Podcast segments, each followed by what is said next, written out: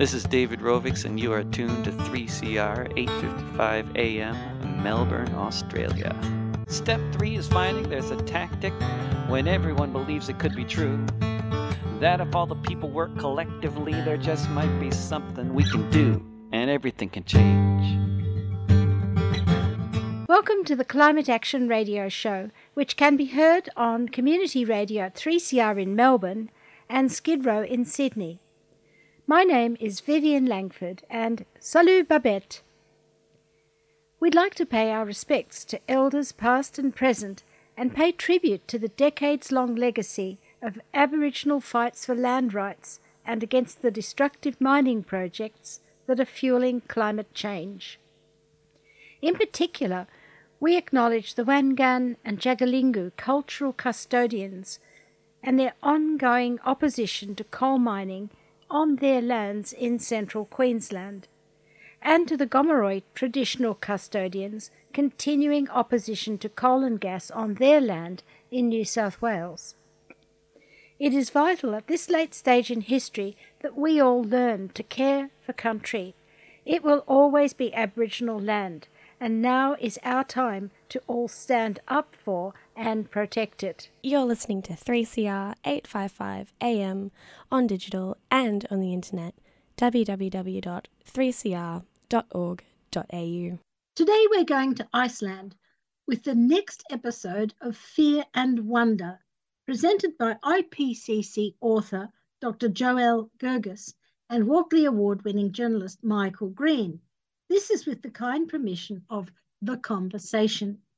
But first, as we speak, the Greenpeace ship Rainbow Warrior is sailing along the West Australian coast campaigning for whales, not Woodside. They are informed by the sixth IPCC report, which shows the ecocide we are ignoring if we do not stop the drilling. The Burrup Hub project is a plan to drill for oil and gas until 2070. Here is West Australian Green Senator Jordan Steele John in the debate about the safeguard mechanism. I was in a rather delirious state with COVID. I was in quarantine up at Clunes and I was too tired to move the dial from the parliamentary radio channel.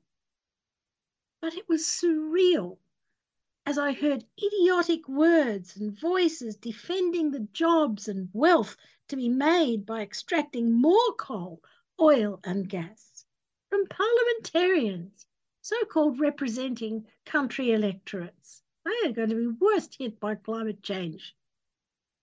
And then the confident voice of this young senator came on. Uh, will be this.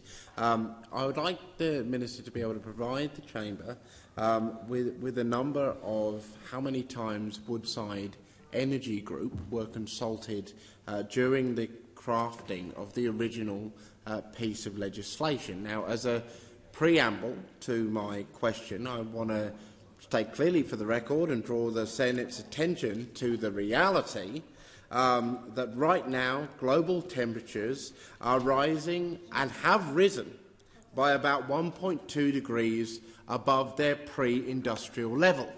And it is very clear from the work of the world's finest climate scientists that with every decade that goes past, every year that goes past, those temperatures continue to rise. Now, the Paris Agreement goal, adopted just eight years ago uh, in 2015, uh, was to limit the global temperature rise uh, to 1.5 degrees Celsius above pre-industrial levels by the end of the century. We are already, as I say, at 1.2 degrees Celsius and on track for another 0.2 degrees of warming as we go through this decade. The reality that we are faced with now as a species upon this planet is that with every single year that passes without meaningful action on climate uh, is a year in which we slip closer to an irretrievable climate disaster. What exactly that will mean in real terms is difficult to comprehend when we are already seeing catastrophic, once in a generation climate events unfolding at an alarming regularity.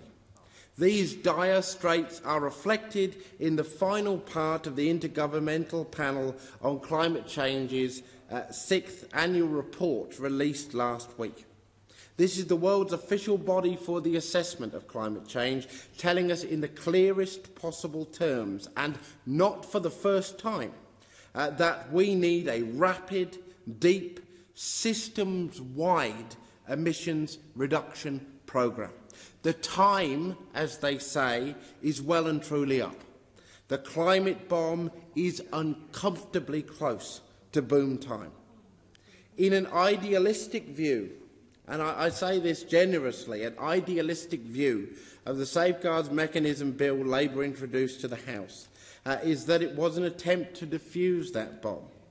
A more realistic view is that this was largely a piece of legislation built on smoke and mirrors, or smoke more precisely, as we, uh, as or wood smoke more precisely as we stare down the barrel of another potentially catastrophic La Nina summer this year.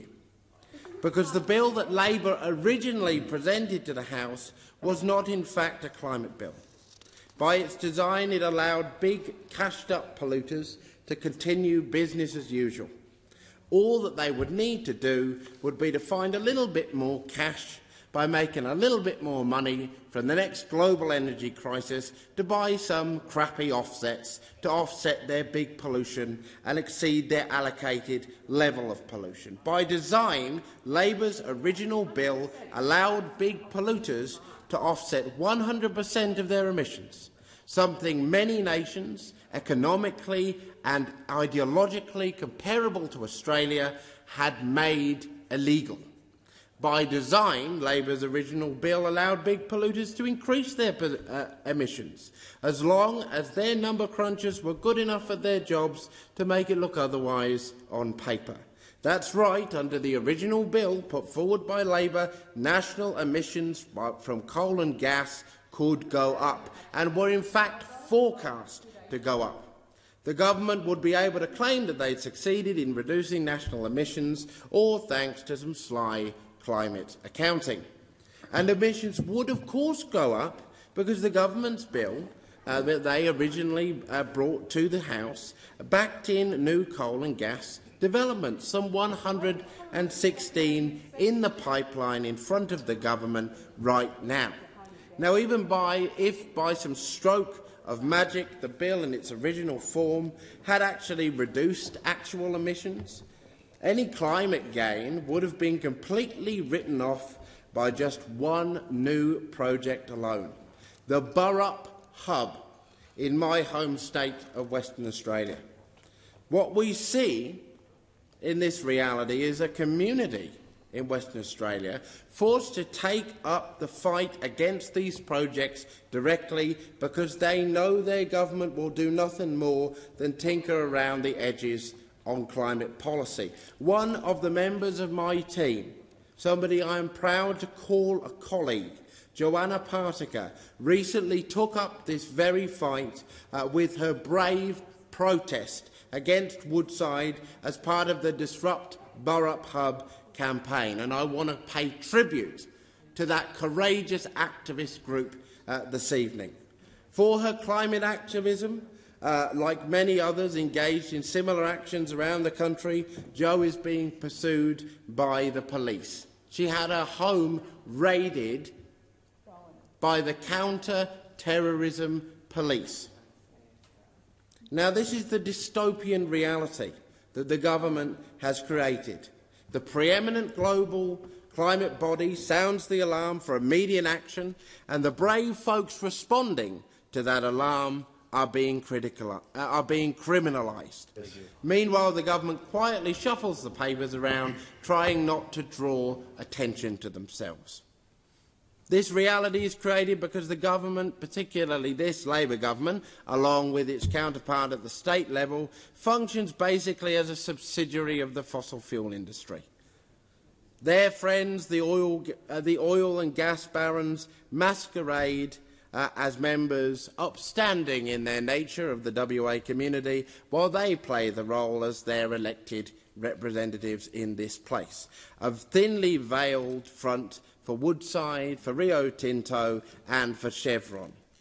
That's the reality of who the Greens have been negotiating with through the course of this process. That is the reality of who the government is up against in this fight. Now, our amendments that the Greens have secured ensure that a real pollution will actually go down. What a radical idea! And not just in paper, not just on paper. The introduction of a hard cap on actual emissions, one that will be ratcheted, ratcheted down over time, is a welcome step, as is uh, secured by our amendments Uh, the work to rein in dodgy offsets, ensuring big polluters can't continue to buy their way out of responsibility to abate emissions. Our amendments as a whole, we believe, will place a huge financial burden um, on many of the 100, 116 coal projects in the pipeline of, under the government, making it less likely um, for them to ultimately go ahead. But it is the community's right to know, as this legislation, improved as it has been, is considered before the, before the Senate tonight, how often was Woodside consulted in the crafting of the original piece of legislation. This company, who treats my state of Western Australia as its playground, who has made money from our resources for decades, who happily lends a bit of it out here and there to buy social licence from the creative industries, to put themselves forward to the community as a friend of the community, all the while profiting off the extraction and burning of chemicals and pollutions that ruin our environment. So how often, Minister, were they at the table during the course of the crafting of this legislation? So if you're looking for action this week, contact Greenpeace about their Whales Not Woodside campaign. I am not in love, but I'm open to persuasion. When you think of community, uh, think of 3CR. When you think of radio, think of 3CR. This is John Armour Trading asking you to support your community radio station, 3CR, the only alternative. But with a love, I could hold my head back and really laugh, really laugh. Thank you. When the world has gone crazy and it's all becoming clear when they're gunning down our comrades, and it seems the end is near. As they're loading up the launchers for the tear gas grenades, we can take off our bandanas and kiss behind the barricades. When it's madness all around, and you can see this at a glance, we will sing and we will cry, we will laugh and we will dance as they shout their marching orders beneath the helicopter blades. We shall seize the moment for a kiss behind the barricades. They will try to break our spirit, and at times they may succeed. But our love for the world is stronger than their greed. When the building is surrounded, and hope begins to fade. In my final hour, a kiss behind the barricades. As the movement grows, there will be hills and bends, but at the center of the struggle are your lovers and your friends. And the more we hold each other up, the less we can be swayed. Here's the love and solidarity and a kiss behind the barricades.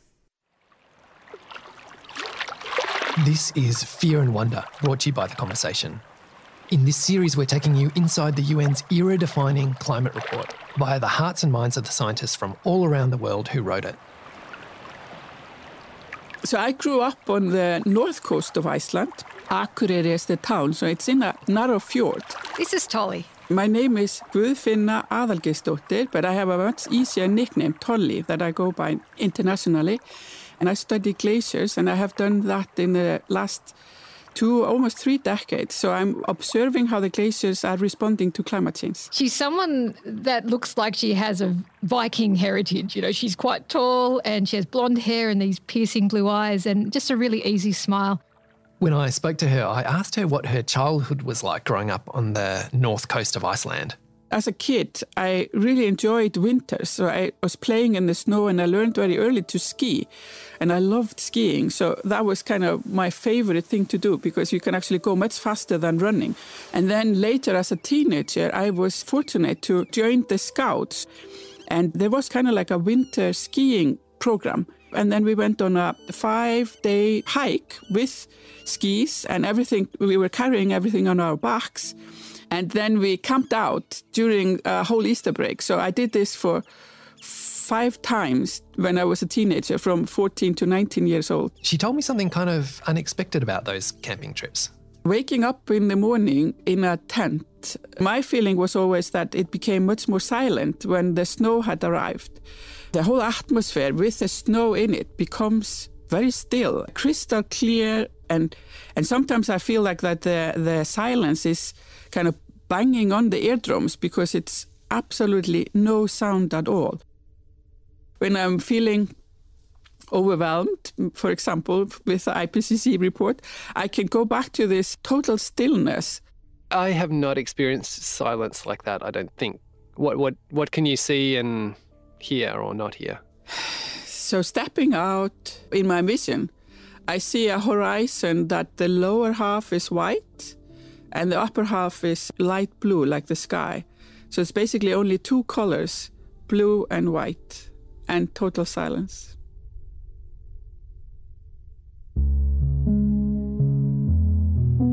You're listening to Fear and Wonder, brought to you by The Conversation. I'm Dr. Joelle Gergis, and I'm a climate scientist at the Australian National University. I'm also a lead author for the UN's Intergovernmental Panel on Climate Change. And I'm Michael Green. I'm a journalist and a friend of Joelle's. And in this podcast, we're exploring the life of these hugely influential IPCC reports and the kind of thinking and feeling that goes into them. The series came about because I happened to drop in on Joelle on New Year's Day 2020. Uh, we were driving down the coast, and it was the day after my in law's house burned down during Australia's Black Summer bushfires. And Joelle, at that time, was up to her neck working on the IPCC reports. Being there with you at such an intense time made me think about how I really don't talk to you about climate science. And more than that, I really have no idea how we know what we know about climate change. And so when these IPCC reports came out, I decided to speak to you and to other scientists from all around the world about the science that goes into them and what it feels like to carry that knowledge. My job is both really fascinating and terrifying. You know, to be doing this kind of work at this crucial moment in human history is is extraordinary. But I definitely feel like the science itself and how we know what we know is also really interesting when we take the time to to tell these stories that we often don't get to hear. In the first episode, we heard about some older natural and human records that show us how the climate's changing. And so today we're continuing that trail to the present day. Some people describe the last two decades as the golden era of observations in climate science.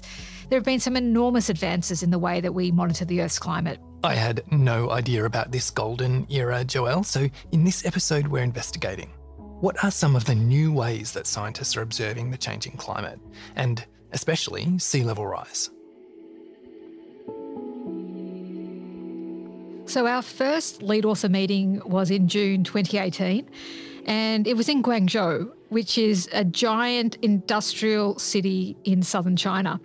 And then the first day was this plenary of all of the gathered scientists, like uh, you know, 260 of us, at a very formal proceedings with with government officials there. And you look around the room, and there quite literally is the people just from every corner of the world. And also, there's a lot of men. There's only about 25% of the authors for Working Group One are women. So looking out, you know, it was one of those things that was a little bit um, daunting. Mm. So after spending hours in our chapter meetings, finally we were set free for our first break. And we were all lined up in the, the lunch queue. And I just kind of bumped into Joelle when we were standing with our plates and we sat down together and, and had a relaxing chat after quite hard discussions in the in the morning.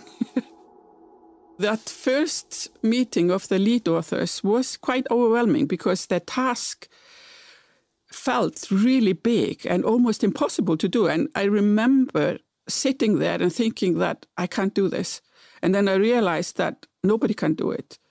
And then after a little contemplation, I thought, well, even though we can't do it, we really have to do it. So then we just have to go on and carry on. So what what is it that's so overwhelming? Gosh. Well, we literally have the weight of the world on our shoulders. If you stop and you think about what it's like to be a climate scientist at this moment in time, and not only just the task, but also just the amount of time that we have to do it is pretty limited.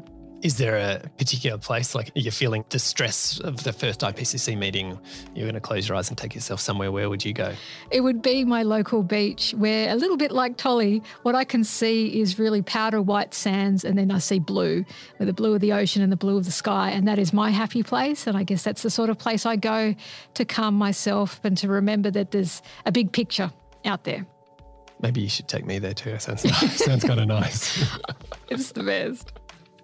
But I think what I liked about Tolly's response was that it's it's a really deep, long term connection that people have with the natural landscape. So she was out there as a child hiking and, you know, skiing and and that became something that really fueled her fascination for, you know, becoming a scientist and going to university and learning about how those frozen parts of the planet work. And now she's one of the leading experts in, in her field. And I think that it's it's really beautiful. And when you do talk to other scientists, many of us do have that connection with the natural world. And what made you go into science? Well, for me, it was really about seeing extremes playing out in Australia. And it was this particular bushfire season in 1994 when I was a high school student, and it was ferocious. And it was one of those things that I really wanted to understand how can the weather just disrupt society in such a huge way. And for me, also, I, I grew up in Sydney, and I was really I loved the ocean and the coast coast. But it wasn't really until a lot later in life that I had the opportunity to live by the sea. And that to me has just been, you know, it's my happy place.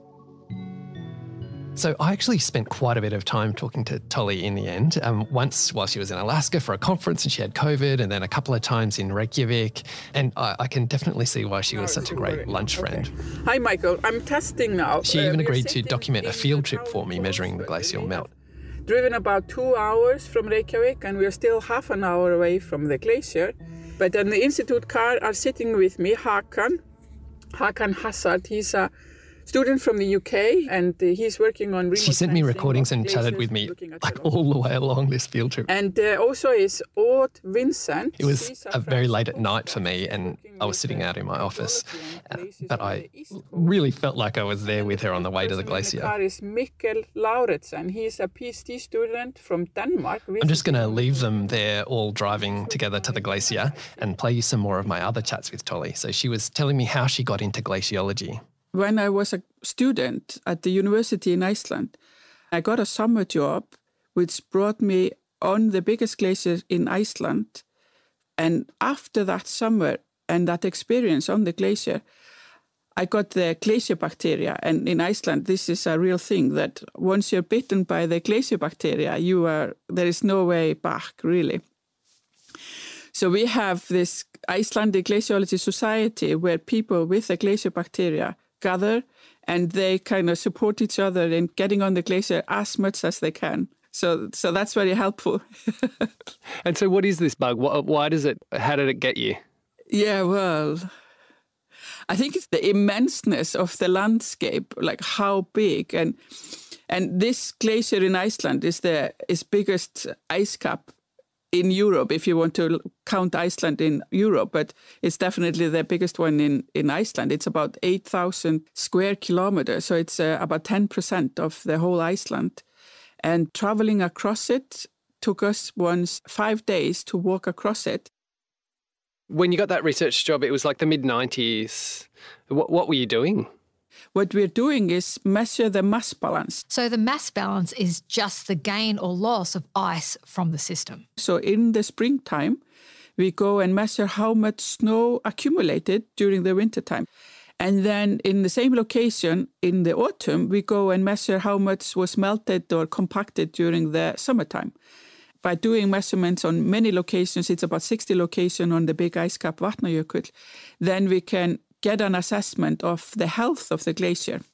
But what we have seen since mid 90s is that the, the melt during the summer is actually larger than the accumulated snow during the wintertime. So the glacier is losing mass. So it loses about half up to one meter every year. So it's you know gradually getting smaller. So I'm just interrupting here with a little update from Tolly's field trip.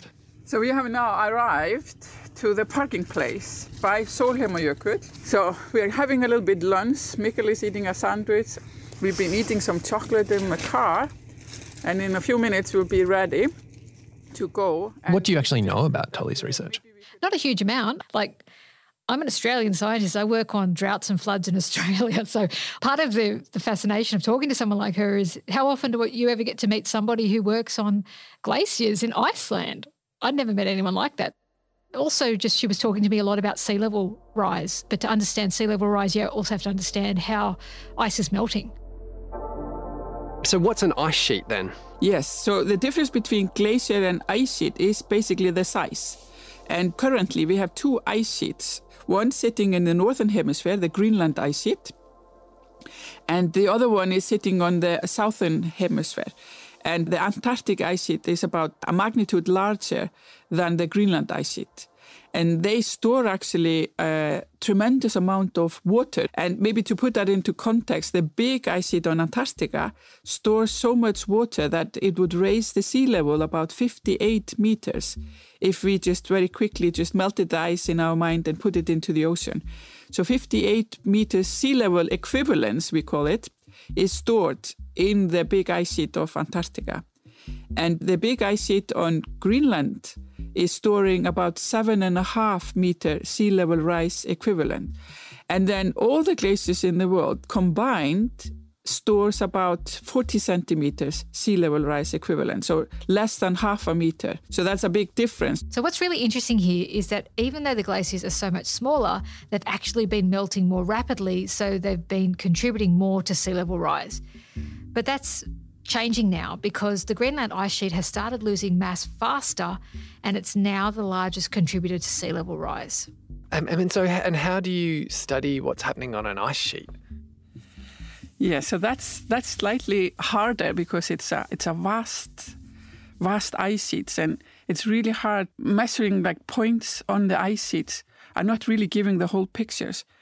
And therefore, the age of the satellites, so the, the emergence of satellites has really been like a really big step forward. That's two satellites, we call them GRACE, so it's a gravity experiment. So they are measuring the, the pull of the ice sheet on the satellites. So she's talking about these twin satellites, which were first launched in 2002, called GRACE, which stands for Gravity Recovery and Climate Experiment. And they fly about 220 kilometres apart. So any two objects have gravitational effect on each other, and the Greenland ice sheet and Antarctic ice sheet do that to both the ocean and the satellites that are flying above it. As the first satellite passes over the ice sheet, the extra mass pulls it slightly ahead of the other one, just like a tiny bit. They can sense these changes as small as one tenth of a human hair. It's not an absolute measurement, so it's a so it's a relative. So so then the satellite goes again above the ice sheet and measure the difference. So the, the kind of pattern between the difference between the two satellites can then be interpolated into mass changes on the surface. And we see seasonal changes. So the winter snow that comes on top of the ice sheet is visible as increased mass. And then the decrease in during the summer is then also measured. So it's a continuous measurement. And what we are observing now is that the mass loss every year is slightly greater than the mass gain during the winter. So this is why we can tell that the Greenland ice is losing mass, that it's uh, virtually certain. And that's because of those measurements that are, you know, fraction of a millimeter, the distance change between two satellites can detect the mass changes for both ice sheet, both Greenland and Antarctica. You're listening to Fear and Wonder, and we'll be back after a short break. I'm Tim Flannery, Chief Counsellor of the Climate Council. We are proud sponsors of the Fear and Wonder podcast. The Climate Council is Australia's own independent, evidence based organisation on climate science, impacts, and solutions. In 2013, the federal government abolished the Climate Commission, a trusted source of climate change information for the Australian public. But within days, thousands of everyday Australians chipped in to create a new independent and community funded organisation, the Climate Council. Since then, we've gone from strength to strength. So, what does the Climate Council do? We're now a high impact organisation that's shaping a conversation on climate consequences and action, at home and abroad. We advocate for climate policies and solutions that can rapidly drive down emissions based on the most up to date climate science and information. We do this in partnership with our incredible community, thousands of generous, passionate supporters and donors who've backed us from day one. If you want to be part of the change, join us. Visit climatecouncil.org.au slash the conversation. Welcome back to Fear and Wonder. In this episode, we're hearing about the new ways that scientists are monitoring changes in the Earth's climate. And right now, we're on a field trip with Tolly to measure glacial melt in Iceland. We stand now below the glacier and uh, at the shore of the lake. It's about maybe five, seven degrees, and we all have hats on and gloves because we don't want to get cold when we get on the uh, glacier. And Hakan has already connected the, the GPS instrument, and that will track our path when we walk on the glacier. And looking up, we see the sand that the glacier has been pushing up, and also ashes that is appearing as the glacier is retreating. And so, quite a lot of uh, black sand within the ice, but then the white ice in between. So, we are getting ready to uh, walk on the ice up to the measurement location where we will do the measurement that is our goal today.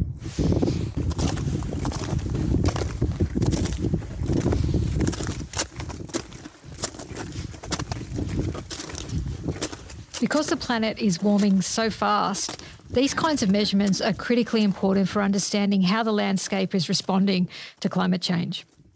So, what we have now is more certainty, longer time series basically, and the longer time series indicate that there is a variability in mass loss, but the mass loss of both the ice sheets, the big ice sheets of Greenland and Antarctica, and all the glaciers in the world is actually increasing. As well as the satellite mass balance measurements Tolly talked about earlier, we also use satellite measurements of changes in the surface heights or the elevations of ice sheets and glaciers, and they stretch a decade further back.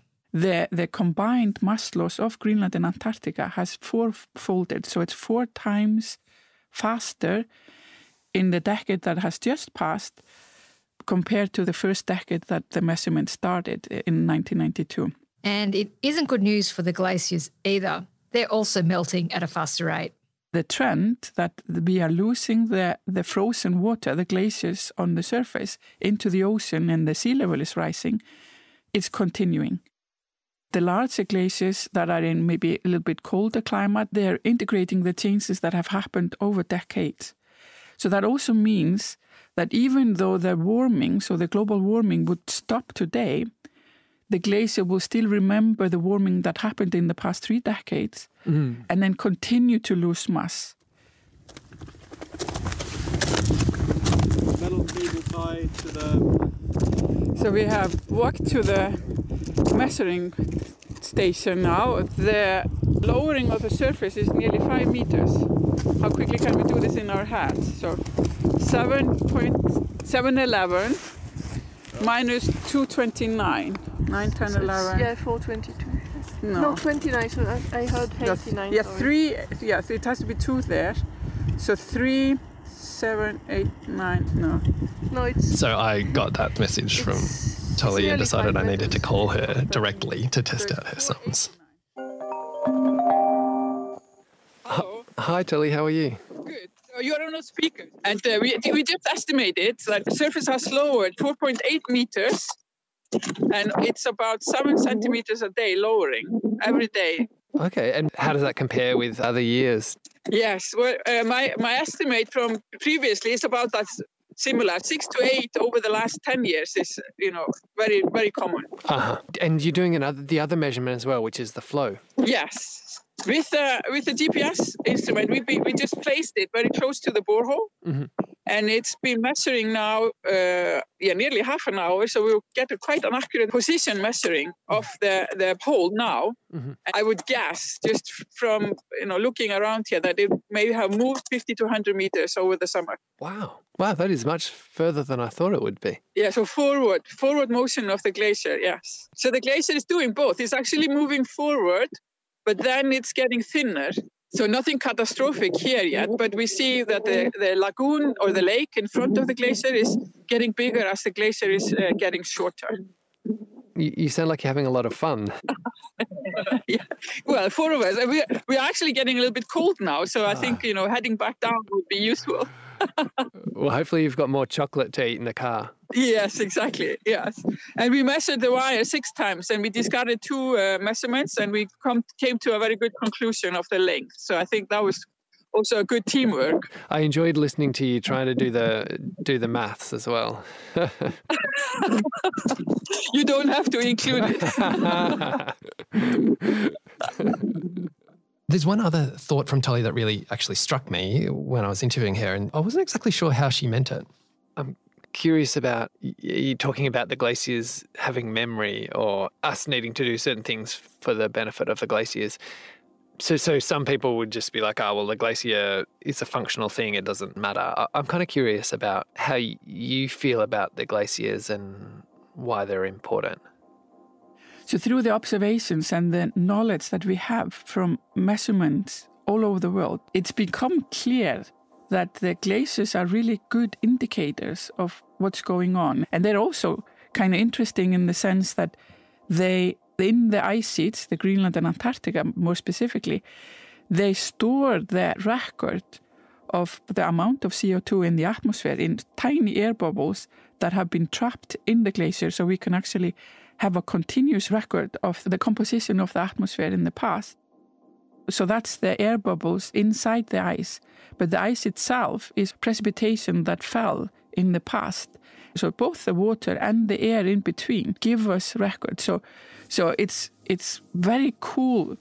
What we should we call them cool beasts? They're, glaciers. So they are they're of course not alive, but but they both record the past and show us how the changes have happened because they are responding to it. So the the size and the shape, and we can maybe say the health of the glaciers, are actually the indicators of what the climate is doing. So I think they're they're good allies to have because they record and they actually respond and give us information that maybe would be harder to comprehend otherwise.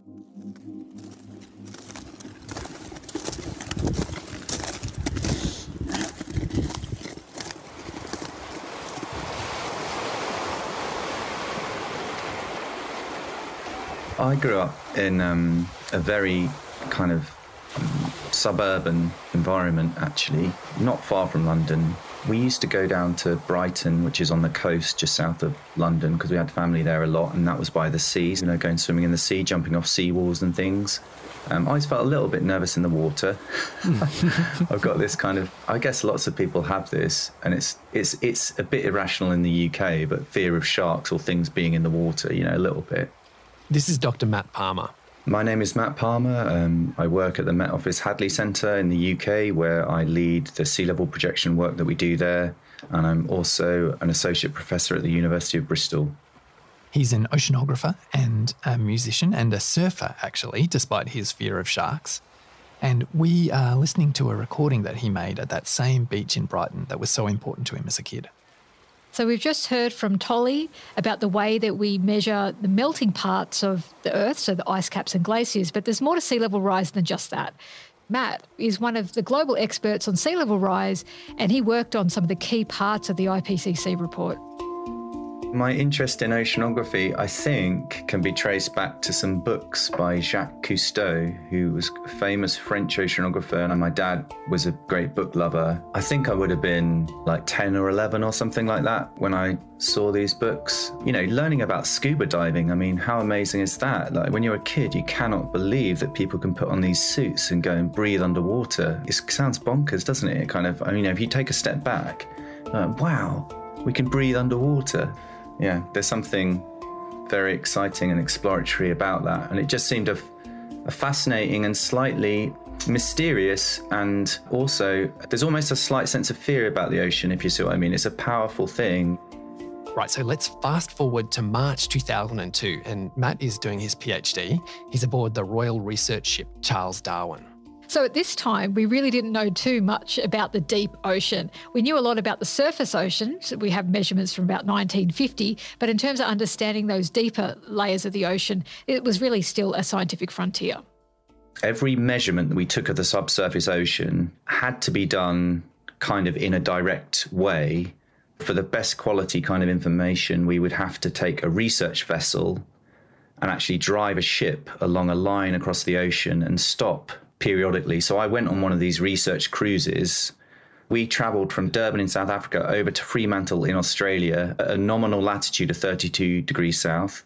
And it took us 42 days to cross that because we have to stop every six hours or so and drop a measurement package down to the bottom of the ocean and pull it back up again. And that process takes about six hours. So, what that means, the cost of those observations is so high that we really had these very limited, what they call transects, so slices through the ocean taken by research vessels. And that's what we had to work with very, very limited data set for studying change and variability in the ocean. Okay, Matt's just been talking about ways that oceanographers actually measure changes in ocean temperature. There have been some really major advances in how scientists now do that work. The first Argo deployments were made in the early 2000s. Argo floaters away, you can uh, put some turns on, over. And actually, I ended up making some of the first Argo deployments within the Indian Ocean. We deployed, I think, about 15 floats along that line. So, an Argo float is about a metre and a half tall, and it's a cylinder, usually a bright color, so you can see it when you deploy it in the water. And if you need to go and retrieve it, you can find it.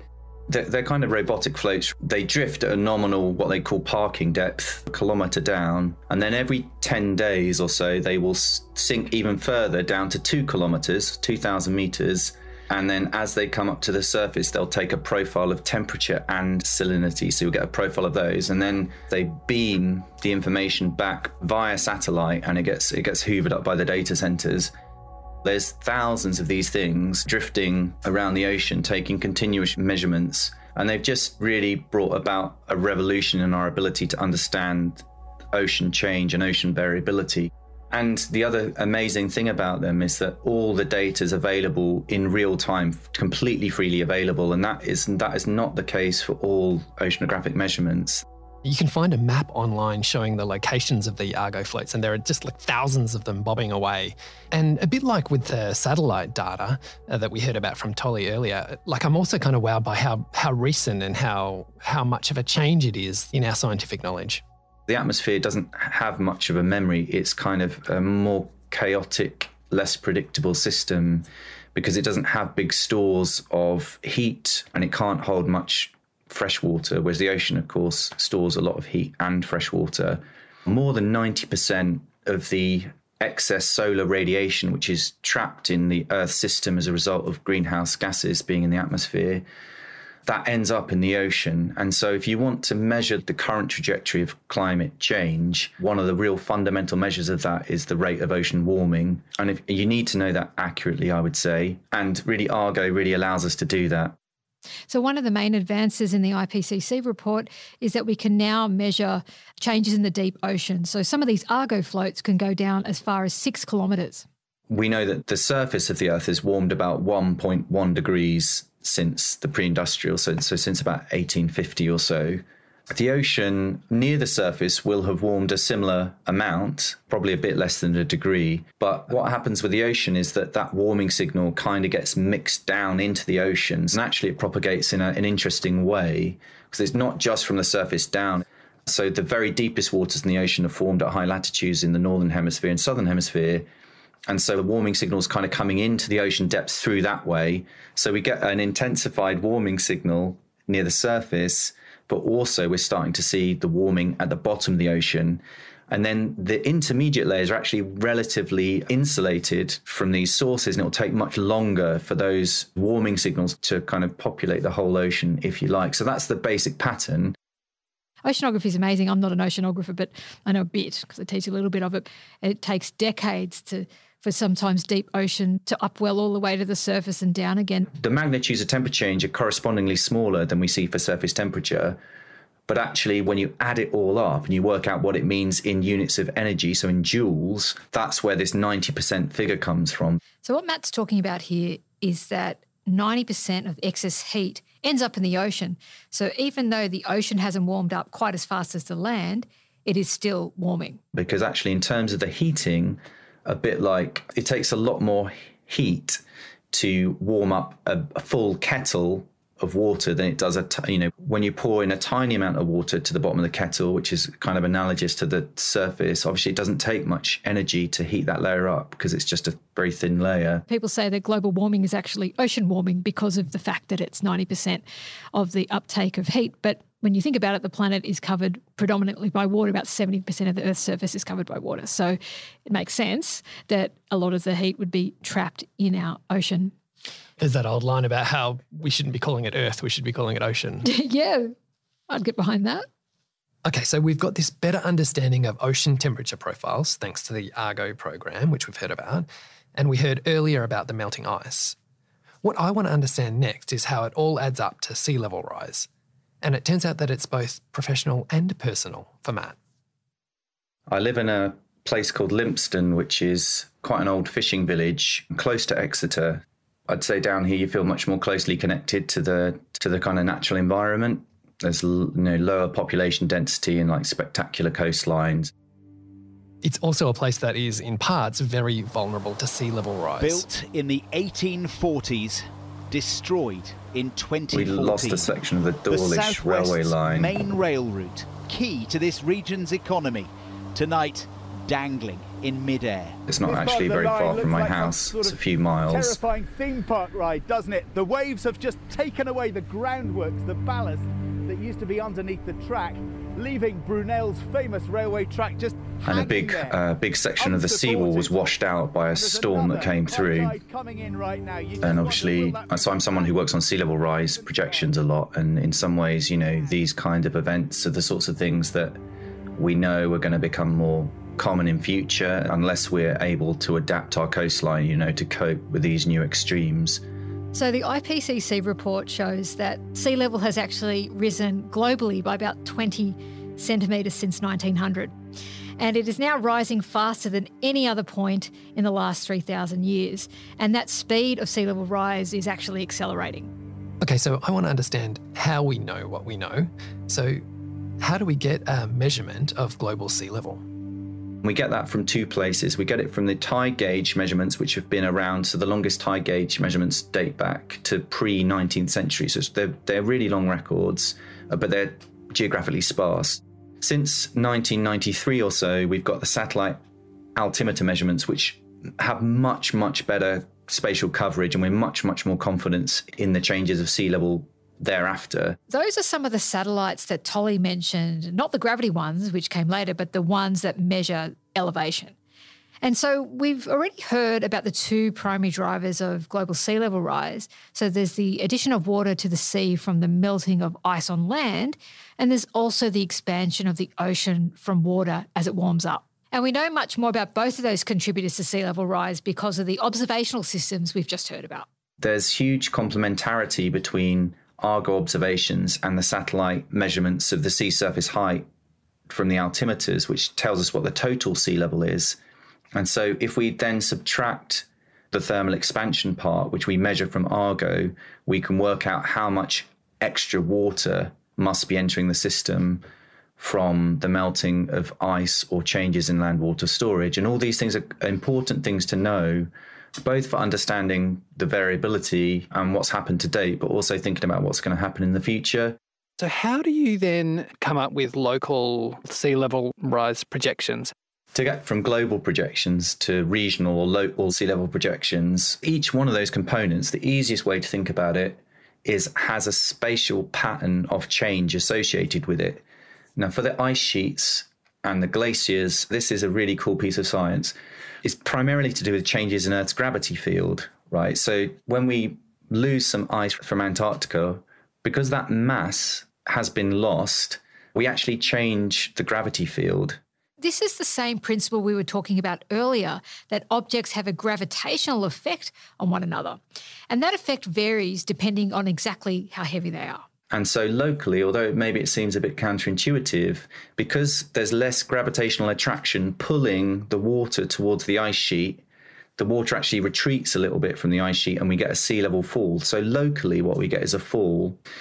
But further away, kind of on the opposite side of the globe, usually about two thirds of the way around the globe, what we get is the largest part of the rise from Antarctica. So, as the ice sheet melts, the sea level rises, but it rises unevenly around the globe because of the effect of gravity. Close to the ice sheet, we actually get a negative contribution. So, it has this has this spatial pattern. It's kind of a bulge around the middle. Yeah, it, like exactly. It just has this spatial pattern that we need to account for.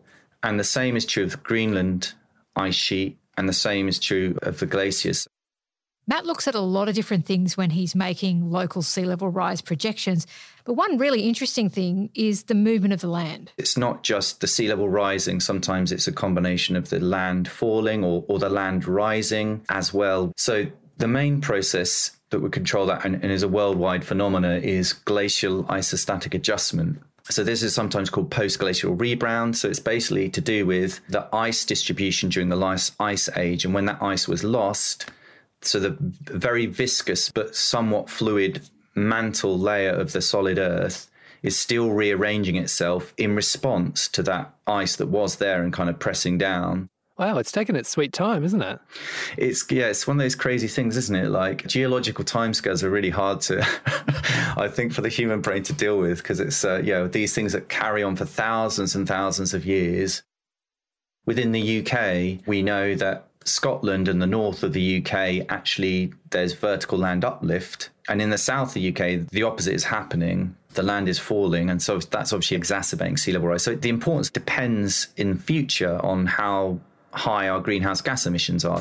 For the northern UK and in Scotland in particular, future generations, if we were able to reduce our greenhouse gas emissions sufficiently, could see a stop, you know, complete stop of sea level rise because a reduced rate of sea level rise in future would be counteracted by the vertical land uplift that's quite a tantalizing prospect and maybe motivates us to think, well, yeah, there really is a case for mitigation to save us some some trouble in future. Hello, brightness, my old friend. Right around the time that Matt and you started working on the IPCC, Matt was actually starting to record some of his own songs. I don't know. It's maybe it sounds a bit. Um, it sounds. It wasn't a deliberate thing, but I ended up writing this song about sea level rise called "The Flood," and I don't remember it being premeditated. Often, I just try to put my brain in neutral, and I just start singing something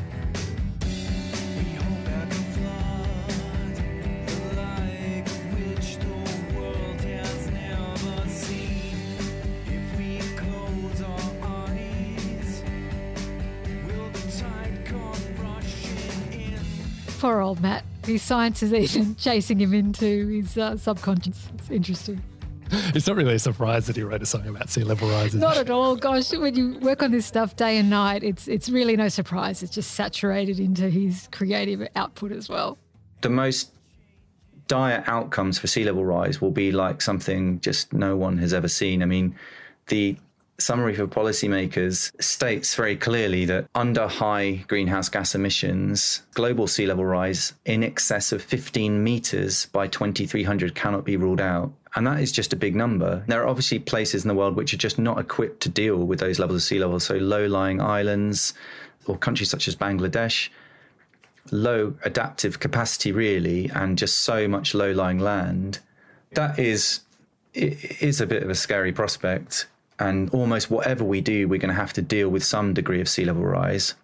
often the projections only go to about 2100 and historically there's been this kind of invisible curtain at 2100 where we don't get to see what happens next. And i think if you're going to make decisions you need to kind of know a bit better what the end game is for sea level rise. And my view on that is the minimum adaptation that we're going to have to deal with is kind of 1 to 2 meters even in the best case scenario, over the next few hundred years. So we have a bit of time, but we're still going to have to probably deal with that kind of level of rise. But the key point is that by limiting the surface warming, by achieving net zero CO2 emissions as quickly as possible, that is the best route to limiting the kind of future sea level risk we're going to expose ourselves to. So it's still very sensitive to the total emissions. It's just that we won't see the full consequences of those CO2 emissions for a very, very long time to come. And so it means that the actions taken or not taken in the coming years or decades on particularly carbon dioxide emissions are going to have implications that extend, frankly, for millennia to come in terms of committed sea level rise.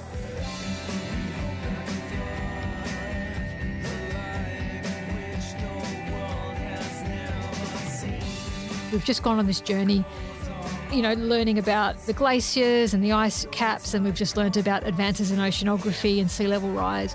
But ultimately, what is the take home message here? Things are changing really rapidly, and there, there are irreversible components of climate change. So, even when we do stabilise emissions, we're still going to see this stuff play out for a long time. Both Tolly and Matt touched on the idea of memory in the frozen parts of the world and in the ocean. And I think that's a really important thing to think about because these changes that are being unleashed on the climate system as the Earth warms up and it, it sort of struggles to find its new equilibrium will reverberate out for centuries to come. And it's something that we'll be living through even a long time after we're gone. This is Fear and Wonder brought to you by The Conversation. And next episode, Joelle, we're going to France, to the city of Toulouse, and to a climate conference in the middle of an extreme heatwave in 2019, where scientists worked around the clock to understand how it was affected by climate change. Fear and Wonder is produced by me, Michael Green, and co hosted by Dr. Joelle Gergis from the Australian National University, with sound engineering and design and extra wisdom from John Chia. Script editing by Nicole Kirby. Thanks to the show's executive producer Ben Clark and the Conversations editor Misha Ketchell. Fear and Wonder is sponsored by the Climate Council. We recorded on Wurundjeri land at the State Library of Victoria. And in this episode, we heard The Flood by the Matt Palmer Band from their debut EP, A Rising Tide. You can find it on all the big music platforms. And finally, Joelle wrote about her experience being an IPCC author in her brand new book called Humanity's Moment A Climate Scientist's Case for Hope. Go find it online and in all good bookstores.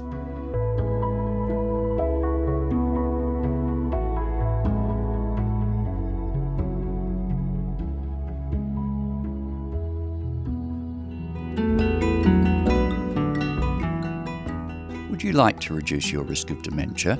The Better Brains trial aims to discover whether targeted lifestyle changes can prevent memory decline in Australian adults.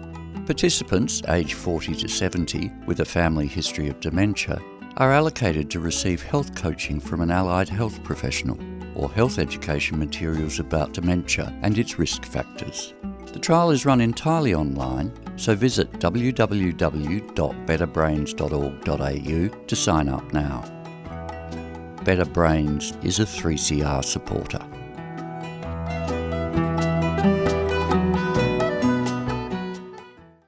Thanks tonight to Senator Jordan Steele John from Western Australia, to journalist Michael Green and Dr. Joelle Gergis, plus thanks to the conversation for permission to take their podcast to a wider audience.